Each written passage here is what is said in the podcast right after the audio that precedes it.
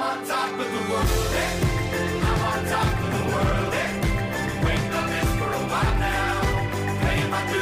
Eh? As iron sharpens iron, so one man sharpens another. Welcome to Brothers in Arms, brought to you by Catholic Men for Jesus Christ, with your hosts, George Rose and Bill Maher. Stay tuned as George, Bill, and their guest discuss topics relevant to Catholic men living out their faith in today's challenging world. And now, here are the hosts of Brothers in Arms, George Rose and Bill Maher. Good evening, my brothers. This is Bill Maher. I am here with George Rose, my co-host, my Wonder Twin partner. Activate. Activate. We're here on this Friday, June fifth. Uh, we're just hoping you guys are doing well amid the crises and craziness of the world we live in. Uh, as COVID uh, goes to the crickets. What? And with the crickets come the killer bees, and with the killer bees come the riots. And it just seems like no matter how you cut it, there's a insanity brewing in the world to the tune of me turning off all the media. I want nothing to do with it at this point. It's good advice, Billy. I think uh, the Rose household could, uh, could take, should take your advice. You know, it just it just seems crazy out there. I mean, you know, I'm often in situations like this reminded of our mutual beloved friend, Father Jeff Kegley, uh, his his message years ago, where he said that Bill, we are a people of the gospel. The gospel is good news. Mm. So I'm going to be in, I'm going to have good news right now. We're going to talk about tough stuff, but I'm I and listen, we got the gospel. Yeah, Hallelujah is our we are we are the Easter people, and Hallelujah is our song, And, right? I, and I'm looking at this little side table with two cups of the greenest green tea I've ever had before. You know, normally I have green tea and it's like kind of brown. George brings in these green tea packets. It is bright. It's lime green. And I'm like, well, George, what's the deal with that? It's like, well, Bill, it's from Japan. Straight from the land of the rising sun. Well, how about that? So there really is a difference in green tea. I, I'm blown away. Oh, it tastes different too. It, it does. It tastes actually good. I mean, there's no bitterness. And, and we let that steep for like seven or eight minutes. Yeah. Normally it gets really bitter. yeah. So t- tell me about what's the science there?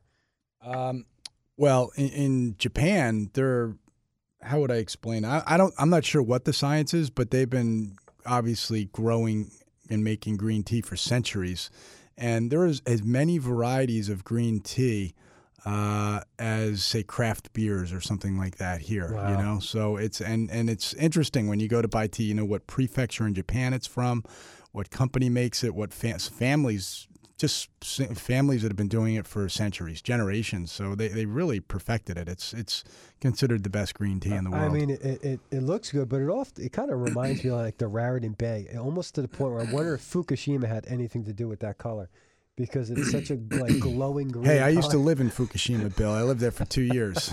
At least you didn't Easy. live in Chernobyl. That's even worse. Yeah, yeah. So anyway, we're just so excited to have you guys here. Um, it's, it's always great to come back and and, and, and talk to everyone out there. Um, it, it, it's one of the challenges that both George and I find with this radio program is the fact that we meet once a month and like the world And it's like a year has It's, passed. it's like a year. The world flips over 50 times with news and craziness and and you know it wasn't even last month, the month before. We're talking about COVID 19. Thank God, the statistics on that and the mortality rates have dropped to to, to near flu levels. no deaths um, in New York City yesterday, yeah, no first deaths. day, right? So, you know, um, I just hope they open America. Please, America, open up. This is uh, the, the cure, if you will, for COVID seems to be a heck of a lot worse than COVID. So let's op- let's pray for opening up America and, and that you know those that are higher risk uh, can continue to guard themselves. But other than that, let's get back to business. We need it. Uh, you know, the killer bees. I, I saw a funny uh, thing on Facebook uh, where the killer bees were actually running away back to China. We're like, we're out of here. We don't want this. oh, really? Well, you know, fun. they also Someone- say idle hands are the devil's handiwork, yeah, right? someone, someone cut and pasted that and sent that to me in a text. I thought that was kind of funny. So uh, anyway, before we we even move on to anything uh, uh, like news and next se- segment, or the fact that we have an amazing guest, our good friend Deacon Harold Sivers, Deacon Harold Burke Sivers, the, Ooh, he- the the dynamic fire. deacon. Yep, he's Fire. awesome. and so appropriate that he, him being an African American uh, can really maybe uh, shed some some unique perspective on this entire Yeah, George yeah. Floyd situation. So I'm excited to actually hear his th- thoughts and so forth. But before we get to any of that, we have a saint, right? Saint Barnabas. Saint of the month. Yep, Saint Barnabas. Um, So this was your suggestion, Billy. Thank you. Um, Saint Barnabas was born in Cyprus. Um, not known when he was born, but most likely around the same time as that Jesus was born. Uh, he died around AD 62. His feast day is June 11th, so it will be uh, next week. And Saint Barnabas is the patron saint of Cyprus, where he was born. Also Antioch, where he was with Saint Paul, the very first Christian community. Uh, and he is uh, also the saint you pray to against hailstorms. I'm not quite sure why, but that's what I found. And he's also invoked as a peacemaker, uh, which is very appropriate right now. Um, and Saint Barnabas, he was he was born to wealthy Jewish parents in Cyprus, uh, and they sent him to Jerusalem to be educated. He studied at the school of Gamaliel, which is also where Saint Paul studied, and he later became friends with uh, Saint Paul and co-evangelist with Saint Paul. Uh, his parents, because they were wealthy, he inherited a large estate from them, and he uh, sold it and he gave the proceeds entirely to the early church, to the community. And most likely he was one of the uh, early, he probably heard Jesus uh, giving his sermons, you know, Sermon on the Mount when he was speaking uh, in Jerusalem and, and around uh, uh, the Holy Land. Uh, all, all indications are that he probably heard him speak, uh, which, which is uh, uh, pretty neat. Um, and and he became so we have the original twelve uh, apostles, right? The twelve original disciples. But remember, then in Acts Acts of the Apostles talks about the seventy two Yep. who were then sent out, and he was one of the seventy two, and probably he's the most well known, I would say, outside of the twelve apostles. Uh, he's probably like the thirteenth apostle. You know, he and Paul are like maybe Yeah, like thirteen and fourteen. He's They're well. both He, he's well known. In fact, there's an epistle attributed to him that was written anywhere 70 to 100 AD or so. Um, and in a lot of the old what versions, epi- do you know what the epistle's the called? epistle of Barnabas. Okay. And uh, it was interesting because you know when you look at like the Codex Sinaiticus, which is one of the oldest printed uh, Septuagint uh, Bibles ever. You know, we're talking about what third or fourth century A.D. We have it, and the Epistle of Saint Barnabas is in the end after. You- the oh, New you have that Bible in your house. I don't have that. No, no, no, no. Oh. That would be. I'm not sure. what. Oh, what, I mean, we not have what- it like today. It's like it's in. I, I'm not sure what museum it's in, but there's one of them, and it's really interesting because uh, at the end of the New Testament is the Epistle of Saint Barnabas, right before the Shepherd Hermes, which was also a very inspired book. So it's before the canon was uh, yeah, the canon, the decided. first canon, wa- you know, canon of uh, Hippo 395, and then Rome Mm-hmm. 411 or whatever. But that's they were left out of the of the final choosing of the New Testament. But up until that canon was solidified in the in the fifth century, these were considered scriptures. So it's a legit letter. Well, it's it's um, worthy of reading. Like a, um, you think of it as like a good sermon from a good priest, but it's not. You know, it's not divinely inspired. We would look at it that way because it was Right. left out of the canon. Well, they also say that it's a possibility that he wrote letter to the Hebrews as well. Yeah. Uh, they don't know who Yeah. wrote it, but he's one of you know could have been Saint Luke who wrote it, but uh, some scholars say it was Saint Barnabas. Yeah. So he's he was important, folks. Real very important. very important guy, and you know he, as I mentioned, he became friends with uh, with Paul when he was still Saul of Tarsus, and probably during that time when he had his three years of uh, of study before he went out on his uh, on his missionary work, uh, and he actually introduced Paul to Peter to to Saint Peter. So can you imagine? Wow. You're the guy that introduced Saint Paul to Saint Peter, He's the, the mortar between these two rocks of the faith. right?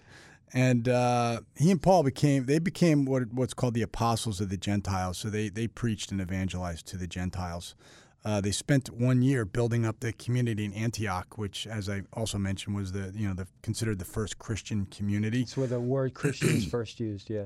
Correct. We've talked. uh, In fact, we had uh, Ignatius of Antioch, the third bishop, was one of our saints uh, not too long ago. That's right. Yep.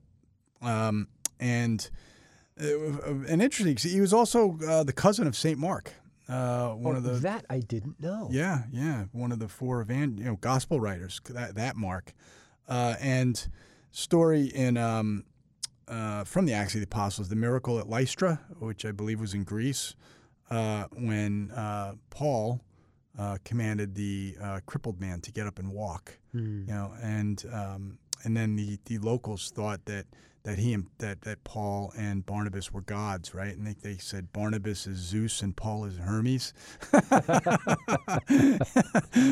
So Barnabas is uh, Zeus is the man. So Yeah, Hey. yeah. So Zeus must. I mean, Barnabas, Barnabas. must have had a powerful uh, pr- presence. uh, preacher who's like the Ambrose of his time, I guess. Yeah, yeah. Well, they said that there was tradition that, that Zeus and Hermes had had walked in that area as men back in who knows when, um, and they thought was the reincarnation, or they had come down from, uh, you know, from from uh, their heaven. Like So- Elijah and uh, Yeah. Uh, but but then you know they were totally distraught the two of them. They said no no we're just men we've done this through the power of Jesus Christ and you can read all about Barnabas in the Acts of the Apostles. He's uh, he's a remarkable guy and he was also a guy you know apostle of the Gentiles. He was pretty uh, uh, vocal uh, about Peter. Remember when Peter would not eat with the Gentiles when when believe a bunch of the other apostles came and visited. Sure, they weren't. They weren't. You know, uh, they haven't gone through the process of circumcision. Right, right, and they ate unclean foods and things like that, and and before all the other Jews and uh, Jewish apostles had come, uh, Peter was fine eating with them, right? But then once they came, all all the other his friends, the other Jews, saw him. He, Peter kind of backed away from the Gentiles and wouldn't eat with them. And Barnabas said that that is he actually says in Acts of the Apostles that is very hypocritical. Yeah, no, he, he, he's uh, uh, one of the great early saints, Call- apostolic saints for sure. Called out the first pope. He did. He did. I, I have uh, in my library. The, uh, gosh, how many volumes it is? Uh, I have the Ante-Nicene Fathers, all their writings, and uh, this is where I was first introduced to Barnabas outside of the Scriptures. Uh, great series um, for anyone wanting to look into it. In fact, you can get all the Ante-Nicene Fathers, uh, post-Nicene, and Nicene Fathers online for free now on the web. All of the all of the ancient writings. Uh, outside the scripture uh, scriptures are available uh, at, at literally just clicking a, a few buttons. So it's a great resource that's out there.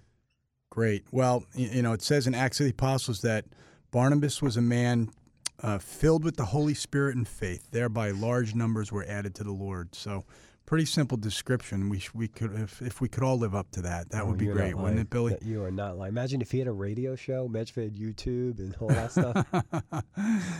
yeah, he'd be like Deacon Harold. He'd be casting us out of the station. You guys are not productive. Get out of here. Let me take over. Well, I don't know if he had eight kids like you. Uh, I only have one. I'm not sure what my excuse is, but Uh, well, no, you're doing a lot. Let me tell you, folks. I could have a radio show without George here and tell tell you all about the amazing things he does that he will not tell you. But uh, anyway, so we have to actually uh, move towards a break, and uh, when we get back, George, we're gonna go. got a into lot of little bit news to talk news, about, A little yeah. bit, and then we have the most important part of our show. I think is this amazing man, our Yeah. friend uh, Deacon Harold. St. Barnabas, pray for us. Pray for us. This is Monsignor John Kozar, National Director of the Pontifical Mission Societies in the United States. For missionaries serving among the poorest of the world's poor, prayer sustains, uplifts them, and gives them courage. Through their prayer and the prayer of others, they find the strength to continue no matter the burdens. Many missionaries serving the victims of war and natural disaster have told me they felt our prayers of solidarity. As one priest in Sudan put it, knowing you are praying for us gives us hope. Never underestimate the power of your prayers. It's a lesson from the missions. Brought to you by the Pontifical Mission Societies. To learn more about becoming a missionary right where you are, visit our website at onefamilyinmission.org. Remember, if you're baptized, you're a missionary. Through prayer and sacrifice, in word and witness, we're all part of this one family in mission. Here is Mother Angelica speaking about Catholic radio. There's six billion people, and we got to reach them all. It's people like you, radio stations like your own, and I hope sincerely that people will support you because we need Catholic radio, we need Catholic television, and if we don't have it, we shall answer to God for that because we are bound by our baptism to spread the good word. We're bound by. Won't you help us spread the good word by praying for us and by making a tax deductible gift payable to Domestic Church Media, P.O. Box 7509, Trenton 08628, or by going to our website, wfjs.org, and making a secure online donation using your Visa or MasterCard. please contact us today. God love you. We need Catholic radio. We are bound by our baptism to spread the good word. Well, welcome back, my brothers. This is Bill Maher. I'm here with George Rose. This is Brothers in Arms on this Friday, June 5th. And George and I, we just uh, really dissected in the last segment maybe um, the intricacies of green tea. As, as, uh, I thought you were going to say Acts of the Apostles. yeah, we, we did that too with, with our great St. Barnabas. But uh, again, I'm marveling at this green tea. I'm, I'm looking at this. It's this amazing lime green. I've never seen green tea lime green. Um, almost glowing. It's speaking to me right now as I'm as I'm sadly coming to the end of this cup. Um, I'm blown away. So George has promised to, to get me some real green tea. So I, if anything, out of this entire show, I got that. Yes, I got you some will. good green tea I have to deliver you a couple, uh, couple of pouches of it. so as I'm looking at, you know, we, we move on to our segment of uh, uh, news, and and you know, there's not much to talk about these days. I don't know. I, I Well, there's like two things to talk about: uh, the coronavirus and now riots. Well, no, it's like I, the first thing that I saw was the fact that Dwayne Johnson, The Rock, is calling the president out. It's the first thing I'm looking at. Um, I, I'd say um, there's a lot going on. yeah. You know, we talked about COVID for a lot, and thank God it has not come out to be what we thought it would be. Statistically, Well, I think I think we'll also find out in a couple of weeks too, right? That it's going to be the, um, to me, uh, you know, one of the litmus tests after all these close gatherings in, in these major cities, right? If you're going to see any outbreaks or not, and yeah, and, and, the effects or well, people. Well, let's define what an outbreak is. Um, and this is not to belittle those that have suffered, because if you're at high risk, this certainly seems to be worse than the normal flu, right? oh, for sure it is. But uh, for the vast majority of the people, and you don't. the confounding thing about it, Billy, is uh, there was actually two Japanese baseball players um, yesterday or a couple days ago were announced that they, they tested positive for, for the Yomiuri Giants. So there's a shortstop for the Giants. His name's uh, Hayato Sakamoto. He's like the Derek Jeter of Japan, all star, great player. Um, and, and they're playing preseason games right now, getting ready for their season to open on June 19th. So he and another guy, the catcher, tested positive, both totally, Totally asymptomatic, asymptomatic. Nothing, no signs. Yeah, but then so- other people die horrific deaths. Right. Well, I- there's I've- also, it's but there- bizarre, there's right? also there's some economics behind this, sadly, and then there's the fear element. I, I, I, I, I don't like getting into this kind of stuff, but it just seems like that the media is just hyping up to anything that's going to scare you or anything that's going to put you back. I mean, we we had killer hornets was the last thing. Well, that dipped off because of the riots. Just, it just seems like there's always something to the tune of I'm just pulling away from the media because I, I just want to actually be able to breathe every day and enjoy life. This is a gift. This life. Yeah, I know. Think back to when we were growing up, right? You had your six o'clock local news, and you had your six thirty uh, national news. That was Like, it. and that was it. And- now, like twenty four hours a day, multiple Oh, channels. They're always they have it. to create stories all day long, right? I in order to get people to watch. And the news in this station right now is I'm about to take the last sip of this amazing green tea, and it's killing me. I'm, so, I'm, I'm moving around. I'm, I'm trying to look at it, and I'm looking over at George's cup. It's empty. He, I mean, see, he's so used to it, he just guzzles it down. It's gone. I'm looking at this, and, and here it is, folks. The last sip. Bill, you're like a, a fine wine connoisseur. Gosh, it's delicious, folks. Um, so I don't mean to, to belittle the news and all that stuff, but we need to laugh a little bit and we need to enjoy life. Um, thank God, uh, if you have not contracted this, or if you have contracted this, you have no symptoms, be thankful. Let's pray for those that are at higher risk. And I certainly recommend anyone who has multiple comorbidities or multiple sicknesses, be smart, be diligent. But please, Lord, let's get back to living our lives. Yeah, we do at this point. You know, it's uh, because because the cure is, is going to be worse than the than the sickness at this point. Well, we're right? at unemployment levels that are worse than the, the depression, right? And it's a self-imposed wound. So, and I'm sure that's playing into what you're seeing going on in some of the cities now with uh, looting and rioting, Well, right? yeah. Well, there, well, there's also, you know, listen. Let's be honest. Th- th- This George Floyd incident is a travesty of of, of this man was look he was murdered. yeah, no, Um, and and you know what, what I'm happy about is that justice seems to be served. These policemen were, were arrested. Yep. and they moved the sentence to um, the gentleman who committed the murder from third degree to second degree. Yep. So it's being taken serious, right? Yeah. That's what we need to take a step back, not riot. And then you look at these amazing protests uh, that are that are being done peacefully. Sure. and, and I 90, applaud it. 90, 90, 90, 95 I applaud that. That's American. and- yep. That's American in in in the, you know in the guidance of Martin Luther King. Peaceful protest, get your message out there, like the like the right for life, like all the other peaceful protests that occur. But then you have this element. Let's let's call it what it is. It's like the Rock comes up in an event, and all the little bugs scurry. This Antifa and some of these other movements running around. They're capitalizing, and then of course there's looting and so forth. These no, they don't care about George Floyd. They care about an opportunity Yeah. and we need to also quell that.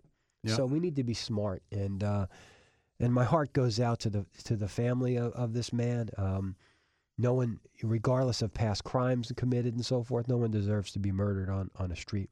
No. But justice seems to be getting done. Yeah. So yeah, we just got to sit agree, back. And, and be smart about that. You know, we we um in a few minutes we're going to be blessed to have uh, Deacon Harold Sivers who who speaks so clearly on so many issues. Um, and I'm really uh, I'm, I'm I'm anxious to find out. You know, how how does he digest this? You know, Mm. as a man that, you know, listen, I'm I'm I'm a white dude, right? I I I can say I understand racism, but I certainly haven't walked it. Yeah, and, So- but but and you you're in you- you're in a mixed marriage, Billy. Your your wife Oh, is. African American, so you probably have a better understanding than most uh, white guys like me. You know, I I I don't really see it. I mean, I, I've never you don't even feel like you're in a mixed no, marriage, right? No. Never, Or- never. I, you know, Yeah. it's funny how that how that goes down. You, you know, It's funny because when we were talking yesterday about Deacon Harold, and you mentioned to me that he's in a mixed marriage. His wife, his wife is white. I didn't even. It didn't even occur to me till after we got off the phone later on that so are you. Yeah, it's not know? something that you ever think about. You Yeah. know, I mean, It's um, just so and that's one of the natural. personally, that's one of the great things about our faith. Yeah. You know, how do I identify myself? Well, I'm a Catholic man. I, I, don't- I don't, you know, oh, do I like my Irish heritage? Oh yeah, but it, I, I mean, that's not my, that's not who I am. You know, having a nice Claddagh ring or going to Ireland now, if I've gone a couple of times, I love that. Yep. but that's not who I am. I'm a I'm a Catholic man, and I'm a struggling man trying to be a better man, and Jesus Christ is my destination, and and I think that you know so many of us identify as Christians or Catholics. I think that we need to reassess what are, what are we marching about? What are we upset about? Mhm. Yep. Is it is it the dignity of human life? Mm-hmm. I mean, if if it's the dignity of human life, then yes. Mm-hmm. But if it's some sort of political agenda, we got to check that. Yeah. And um, I, that I, I that's we got to live in the with that. solution, right? And and you know the stuff that we see going on in in the cities outside of the pro- peaceful protests is, is not living in the solution. It's it's part of the problem, and it seems to me like you know the devil's having a field day right now, right? Oh my gosh, it's uh, the deception in in so many people's eyes in front of their it's like there's uh, scales in front of their eyes. no, it is. Right? It's very apocalyptic. Whether whether we're living in those days or not, it's very apocalyptic. Uh, uh, with it just I. It's funny because I hear yeah, you, hear- something new. you hear a lot of people saying that, uh, right, Bill, about this apocalyptic feeling right now. And Yeah. I don't know. I wonder. You know, you look who back to 1968 and the race riots back then. Read about that a little bit. 125 cities across the country after Martin Luther King Jr. was assassinated. no no doubt about. it. I mean, look So- at epics like the fall of Rome. What what that must like the transformational event to Yeah. everyone who lived in that time. So we've definitely the history we've gone through, amazing times. What's different is it just seems like it's everywhere. It's uh, the world is unified. Yeah. So you hear about everything. That's part of it. You hear about everything, right? Yeah. It seems like the weather is erupting. Is the, the the planet is erupting. Eh, I mean, every level. Plagues of locusts in eh, Africa and literally earthquakes and everywhere you go. so is that a product of the fact that we're aware of everything because of the media and the, and the world is so small and Yeah. information wise, Yeah. or is it, it, or is it a sign? I don't know. You know, time will tell. we're I going to find out. well, I mean, because Jesus said you won't know the, the day or the hour. So I Yeah. mean, you got to trust him on that. Well, Billy, something I wanted to bring up. Uh, we mentioned it last uh, last month. Was um, you know uh, we talked about some movies and, and shows for people to watch. Is uh, is the the Chosen, the Chosen. movie about right? The, I did not see it. You haven't seen it? I actually did watch it since Uh, uh, last month. folks, George excoriated me in the back room for not seeing this. By the way, He- excoriated. He gave me a look of like you, Heathen, you. Pagan. Right, right. Get behind put, me, Right when he put something in that green tea. I, I know what he put in there.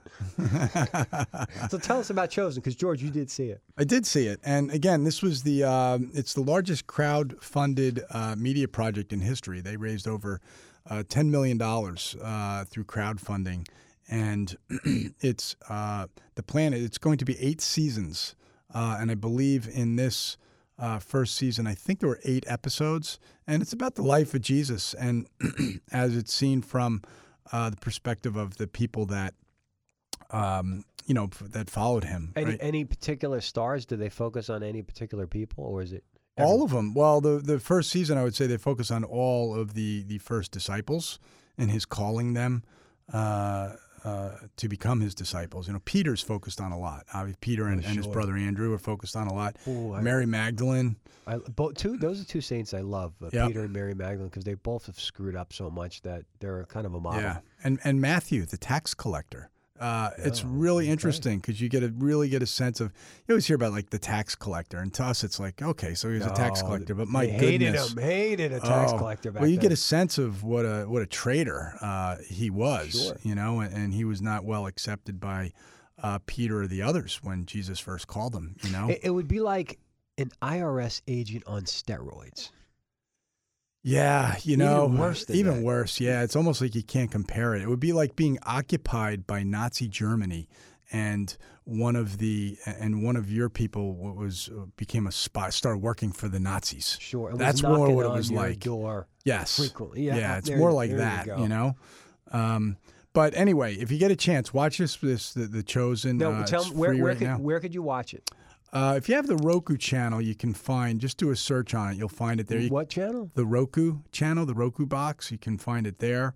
Where else? Um, it's on the on the internet. Just you can also just you know hook your computer up to a big TV screen and you can watch it there. It's free. Oh, it's free. Uh, the first season. Okay, there we go, folks. And they ask for, you know, when you're done, if you want to give a donation, we, we did uh, to help season two be produced. So they're raising money for season two, and I think they're more than halfway there. So each season costs $10 million to produce, and they've, I think, raised about close to 6 million for uh, season number two.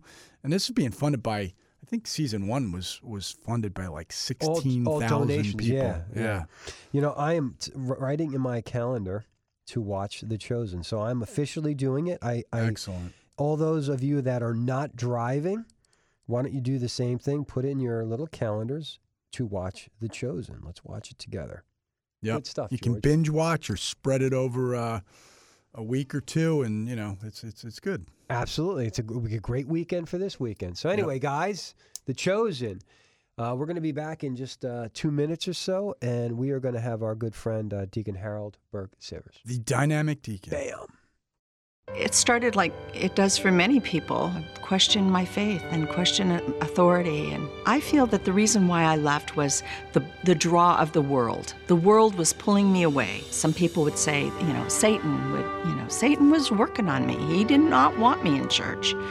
He wanted me to be desperate. He wanted me to have uh, the thoughts of suicide. I started to realize that a lot of the things that I experienced in my life were a result of my rebellion against God and against authority. Coming back to the church is the first step in healing from all of the hurts of the world. I went from being desperate and in despair to finding hope and encouragement for, for the future. I'm on God's team. I, I know who I belong to. And I know where I'm going. And there's nothing that can separate me from God's love. Take another look at the Catholic Church. Visit CatholicsComeHome.org today. We asked people all over America, what have you done for your marriage today? Boy, I gave a huge hug this morning, like a really big squeeze that lasted forever, a great kiss. Those things are really important. She got a really short haircut that she hated, and I wrote her a note and put it up on the mirror saying that she was a cute girl with cute hair. What have I done for my marriage today? We've actually organized a date night tonight. What have I done for my marriage today? Wow, that is a great question. Uh, I took the baby while she worked. I got up with the baby while he slept. Yeah. Today, I sent an email to my husband and I said, You rock. Well, I've done today what I usually do, and that is obey. I listened to my wife uh, when we talked on the telephone today. She really likes it when I listen. What have you done for your marriage today? Little things can make a big difference. For ideas, go to foryourmarriage.org, a message from the Catholic Communication Campaign. Well, good evening, my brothers. This is Bill Maher. I'm back with George Rose, and this is Brothers in Arms, and we are thoroughly blessed to have an old friend to Catholic Men for Jesus Christ, our brother on the West Coast, Deacon Sivers. How are you, brother? I'm doing well. How's uh, things back in my home state of Jersey? That's right. So you're you're you're a, kind of a, a Newark uh, lad, are you not? Newark uh, Orange guy? That's right. That's right. Yeah, we. Uh, That's right. Well, yeah, I grew up in Hillside, but I but I, I went to St. Benedict's Prep in Newark, you know, and that- was uh, in the monastery there at Newark Abbey, and then moved to Orange actually after my uh, parents' divorce.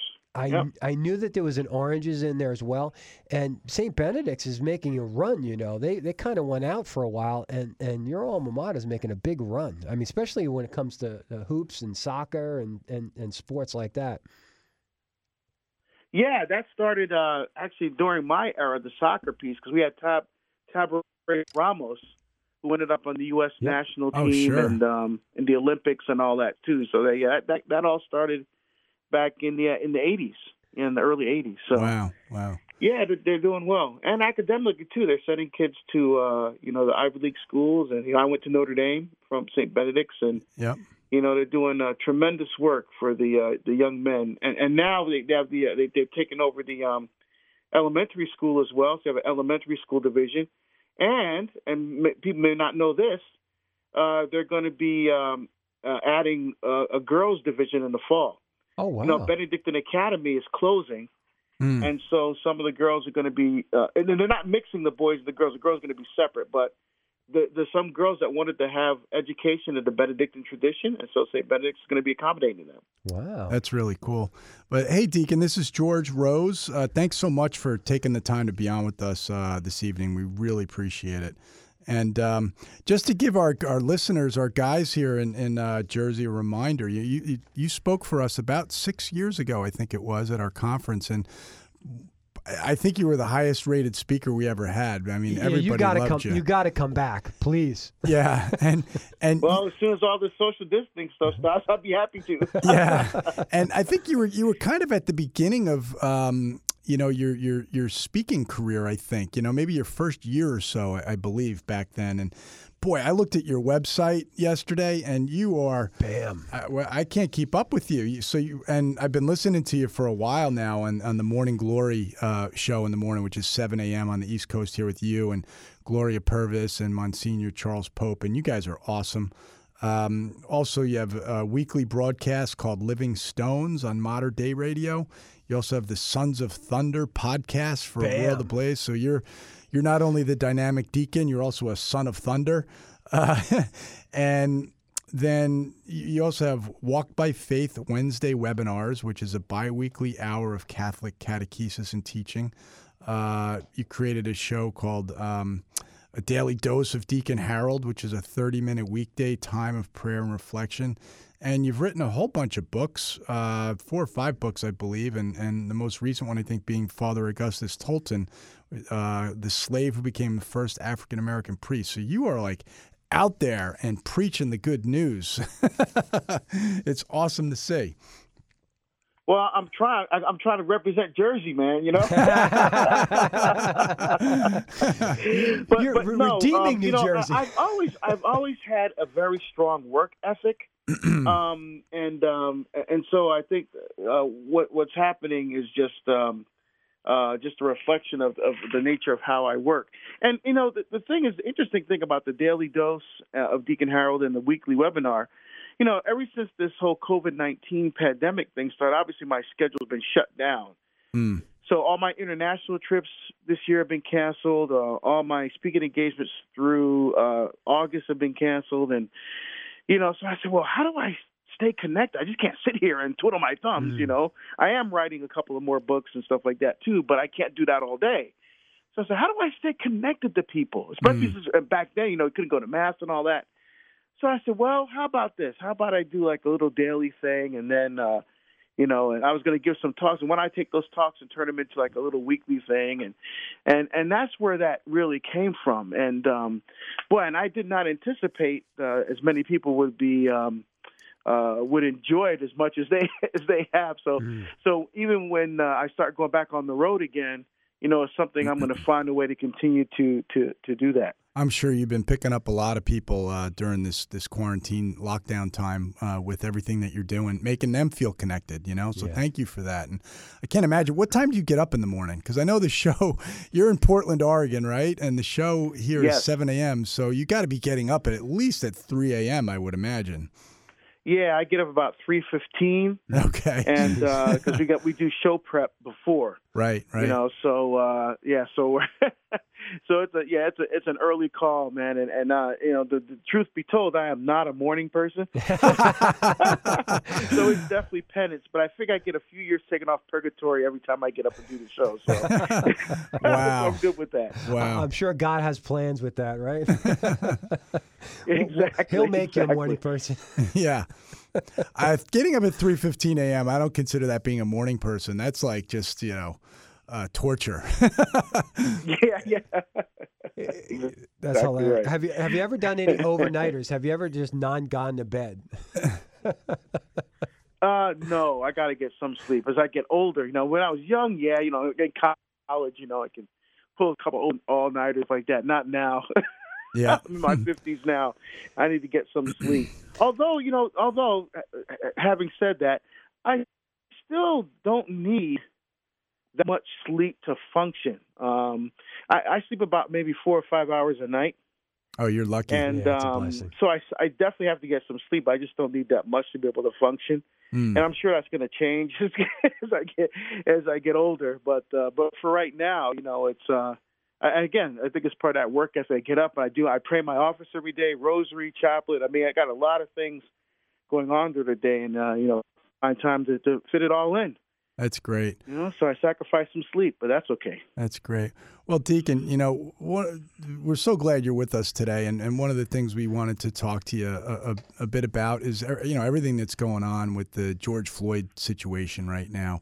Uh, and Bill and I talked about it a little bit in the previous uh, segment, and you know we're both uh, white guys here in New Jersey, and uh, you're an African American guy from New Jersey You grew up near Newark, and we really wanted to get you know your perspective uh, on on everything that's going on, which is not a perspective that we have, um, and and we're hoping that you could just speak a little bit about maybe, first the situation. You know, uh, we look everybody looked at that video of that police officer, and I think everybody in the country was horrified uh, by it, and. I'm, I'm curious. You as a you know you're living in the solution. You're a deacon in a church. You're Catholic. Um, you live in a place in Portland, Oregon now, which I would uh, imagine is a is a pretty nice place to live. But even growing up here in New Jersey, what was your experience with with with racism? If you could speak to that a little bit. Well, I, I'd say a couple things. Uh, well, first of all, people may not know that before I started speaking and writing for uh, full time, I had a 23 year career in law enforcement Mm. and, and public safety. In fact, from 2002 to 2008, I served in a governor appointed position here in the state of Oregon. It's called the Department of Public Safety Standards and Training. Mm. It's the agency that oversees the training of all police officers Mm. and firemen, parole, probation, corrections officers for the entire state. And I chaired that board the last my last year from 2007 to 2008. It's a governor appointed position. Mm. So I am intimately familiar with the training of police officers. And I myself have had to, uh, in, in, in fighting with people, com- uh, people who were combative, to use certain techniques to control and restrain the person Mhm. until they were secured. Mm-hmm. Um, and I'm, I guarantee you, there is no agency anywhere that teaches you put your knee on someone's neck. There you go. Um, that is not what officers are trained to do. And that the officers, the other stood around and did nothing while that was going on. Yeah. So that there's something deeper going on there than just the improper use of a tech. In fact, you can't even say it was an improper use of a technique because that is not a technique that's Not taught. even a technique. Yeah. Right. Yeah, so so that that has nothing to do. And then and then we see so that's a there's a piece of it there. And then you look at some of the the other cases that was going on, like the young the young woman uh, who was killed in her house with, with a no they had a no knock warrant Right. They went in, did they were in the wrong house, didn't announce themselves. The, the, the her boyfriend thought, oh, someone's breaking into our house, and so he, you know, um, uh, started firing because he thought people were breaking in. Yep. And so, and then his government was killed. I think that was in You know, uh, Washington, again, I mean, right? so you see these things happening, and uh, um, and you see these happening to to uh, it's particularly in the African American community. So you got to ask yourself, what is going on here? Mm. But it's not just the police thing. I mean, there's deeper things going on in our in our country here with regard to race Mm. and race relations, and the way we and the way we see each other, or even maybe even better said, the way we don't see each other. Mm. Um, you know, so so I, I think this whole thing with with Mr. Floyd is a is a a, a firestorm because we've seen a lot of these things happen, but now for some reason this this particular one, because it was filmed, and because of the way that it happened, really sparked um, uh, the the the uh, the passions uh, and the emotions of a lot of people. Now, Yeah, it's the I it's the think the straw that demonstrations broke and the stuff have been back. have been good. I mean, I think Mm. when people demonstrate and they and they march and they make speeches, that's and and you know our voices need to be heard. That's important, Mm. but that's different than all the looting and the vandalism and the destruction of property that has been going on. Mm-hmm. That that is just sin. That is Yeah. sinful. You have to call it for what it is. You you know, go, that is yeah. not honoring the memory of George, George Floyd or any of the other people who have been affected by this. And um, it, uh, it also does not help to bring long term solutions to what's going on. Mm. Wow, so well said, Deacon. Yeah, you know, what, I'm. Um, I. It's funny because I live in the suburbs, and um, I've been in a marriage to a woman that's African American, 25 years. I have eight children. We have eight children, and w- at least where I live, I, I don't see it. I really don't. I mean, I, I never have that concern when we're in public. I mean, Deacon, you were at the dinner with myself and and, and, my wife and, and my brother, Father Tom. I don't see it now. That doesn't mean that in certain quarters, you know, if you go into the city and stuff like that, you you, you could potentially see it. And I'm certainly not, you know, a black man where I, I you know, I might see snide comment. I don't. I, I, I just don't see it. Um, and that's why I think that this this interview is so important because even even me, where I'm intimately close to it, it's not something that I typically see. I don't see racism, Mm. and and that doesn't mean it's not there. Mm. Um, so we need to be Well, cognizant see, here, of here's that. the thing. You know, it's because back in the day, you know, there was slavery, then there were the Jim Crow laws, and all that. So it was very overt, Mm. very public. In fact, it was written into the law. You know, the separation of, of the races. But we don't have those laws anymore. So some people fool themselves into thinking, oh, look, the laws have changed, and now we have civil rights, and now we have affirmative action. Now we have all this stuff. Things are better. Uh, no, it just went from the surface. It went it went uh, uh, underneath the surface now. Mm. Um, but it's still it's still there. Mm. It's still there. Um, the, the, I think the problem stems from this. Uh, you know, um, now we got to understand what racism is, right? So, so prejudice is having uh, a misconception or uh, uh, about someone that's not based on any. We got to think between prejudice and racism. So, prejudice is a, a misconception that that uh, that someone has about another person that's not based on any fact. So, for example, when I when I first got to move to Oregon, said, "Oh, where you from? I'm from Jersey. Oh, we're in New Jersey, Newark. Oh, gosh, you, you must have been poor." But well, well, well, well, hold on, wait a minute. What do you mean I'm have been poor? You know, again, they- they're making that assumption. Oh, just because you're from Newark, therefore you must be poor. That's prejudice. Mm. You know, uh, or or when I went to Notre Dame, so they said, "Oh, you went to Notre Dame. What position did you play?" Is the first thing I because I'm a big I'm a big black guy. Right. Yeah. So they think, "Oh, you must have played football." No, it's, it, it, I didn't play. I got an academic scholarship. So they didn't. They don't ask, "Oh, what did you study?" The first thing out of my mouth. See, that's prejudice. Mm. Racism is when you take those prejudicial types of, of thinking and attitudes, and now you add to that that my race is superior than yours. So I'm I'm I'm uh, uh, I'm being prejudiced, and I have these uh, these um, stereotypes because my race is superior to yours. That that's the the, the, the difference there. And so it's just this is is kind of uh, underneath in, in, in the in the surface, and I think a lot of these are, per- are portrayed because of television, because of movies. Uh, if you think back uh, how how certain um, groups of uh, African Americans and Asians and such are portrayed in, in these movies, you know, oh, it's not real. You know, it, it, it's just a fake. But when you, you know, uh, when you when you take that, you see that, you imbibe it. Right. You know, it becomes part of your psyche in a sense. Like when I was growing up, you know, uh, a lot of the movies that featured um, black people were um, uh, maids and butlers and slaves and things like that until like Good Times. Remember that show? yeah, you guys yeah. don't remember Good Times? Yeah. Oh, yeah, the- Rerun. The Evans family lived in the projects in Chicago. Raj, Uh, they Raj? were poor, but you know they had a lot of things that happened to their family. But the thing is, they stayed together. Yeah. That was the thing that really struck me. No matter what happened, all the turmoil in their lives and their family, they stayed together. and then you had the Cosby family and A's. You had a, a doctor. Uh, and his wife is an attorney, and they lived in a nice neighborhood, a nice house, and and even in our day now we have um, Black Panther, one of the highest-grossing Marvel movies, Mm. uh, where where the main character, the superhero, and and uh, all the supporting cast were black, Mm-hmm. were Africans. You know, it was awesome to see that. So so I think for for me, you know, um, we we have to move away from these these stereotypical ways of thinking and start to see a person made in God's image and likeness standing in front of us, and, and not a, a stereotype.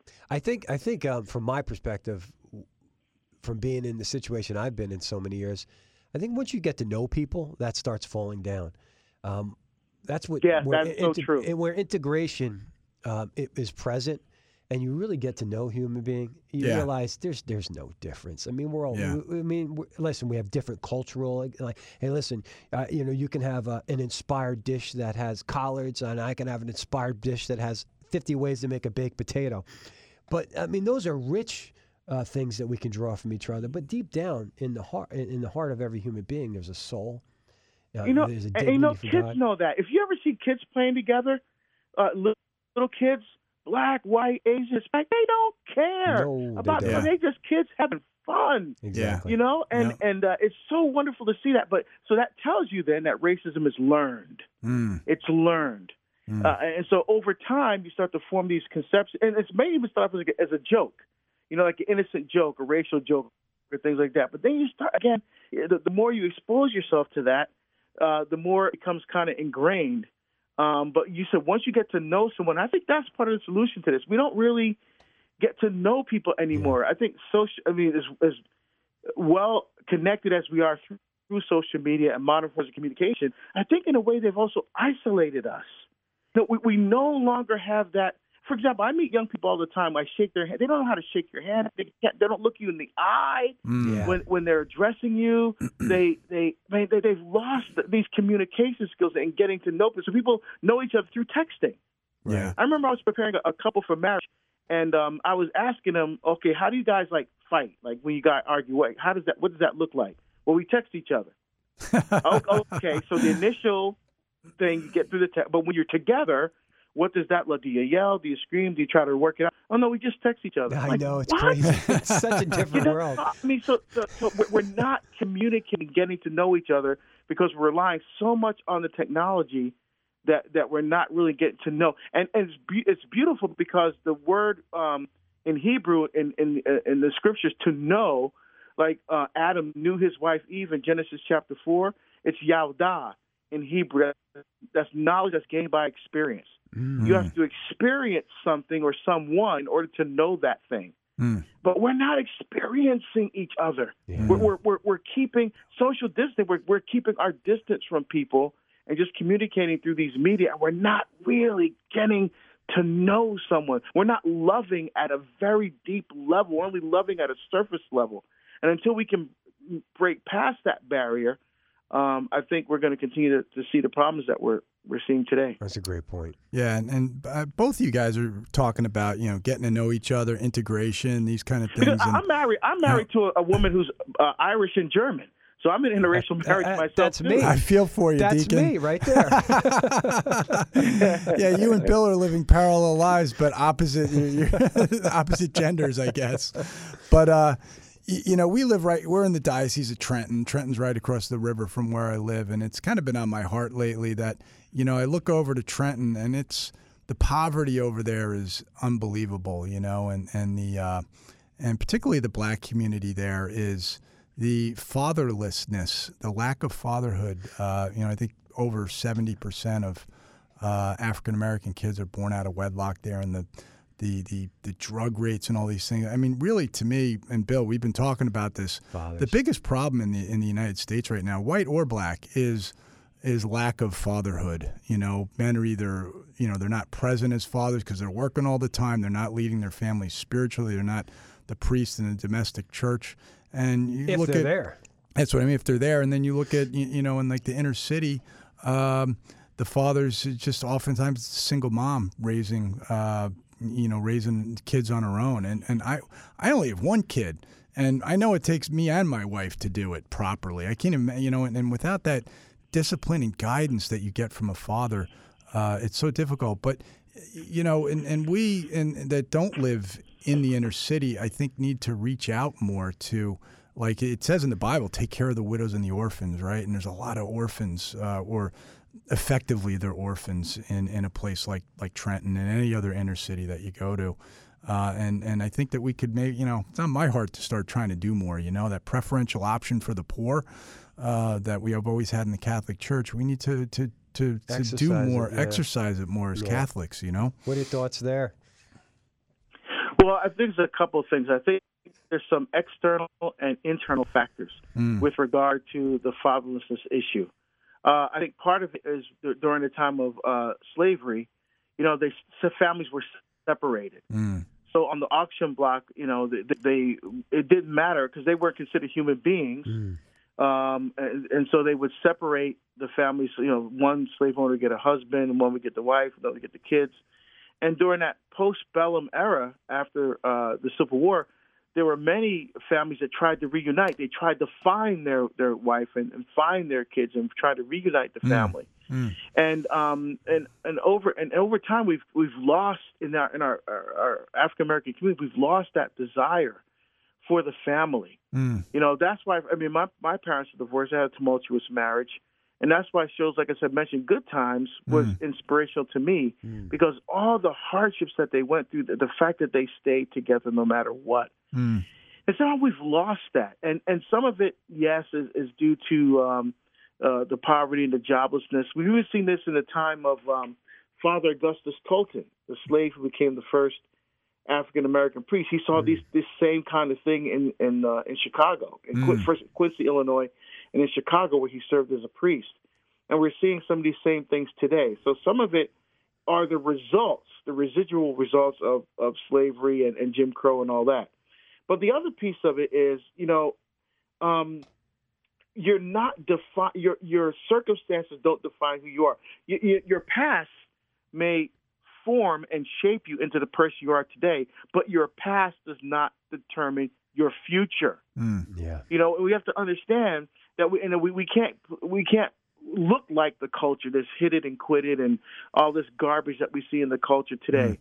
Um, and, and plus, we lost the meaning of, of manhood. For example, um, if you just ask a young man, what difference do you make in a home? For example, you, you have a mother and a father, and you have to ask, what difference does that father make in the home? Because we're saying marriage can be whatever you want. It could be two men, it could be two women, it could be whatever. But uh, uh, but what difference does a man make in the home besides just bringing in money? You make you know an ATM could do that. But what what difference? What gifts? What specific gifts does a man bring in into a marriage, into a family? Um, and, until we're able to really answer that and address that, Mm. and understand that you know if if we're gonna you know talk about African Americans, we have to look at our African values. Africans don't kill their own children in abortion, but yet um, the, the, the in fact more children uh, are, are aborted in New New York City than are uh, black children are killed in New York City through abortion than are born alive. That's going to be. And- and the- so that's going to have to and- and be. We're doing some of this to ourselves. Well, the- Hey, So until we really go back and look at our, you know, we want to- want to look at our African roots and really live from our faith, because you know Africans and African Americans always have a deep, rich faith. Yeah. Until we really start living from that again and really start living biblical values, we're going to continue to see these problems in our in our neighborhoods and in our families. Deacon, that's going to have to be the message that takes us off the air because we just ran out of time. Yeah, we got to have you on it next Already? month. yeah, Yes, I feel I like know. feel like we could talk for you know another hour. Maybe maybe we'll have you on again next month if that's okay. All right, sounds good. Listen, my brother, God bless you. God bless your ministries. Maybe next time we'll talk about what you got planned in the future. Guys, drive safe out there. Be safe. We love you. We'll see you in a month.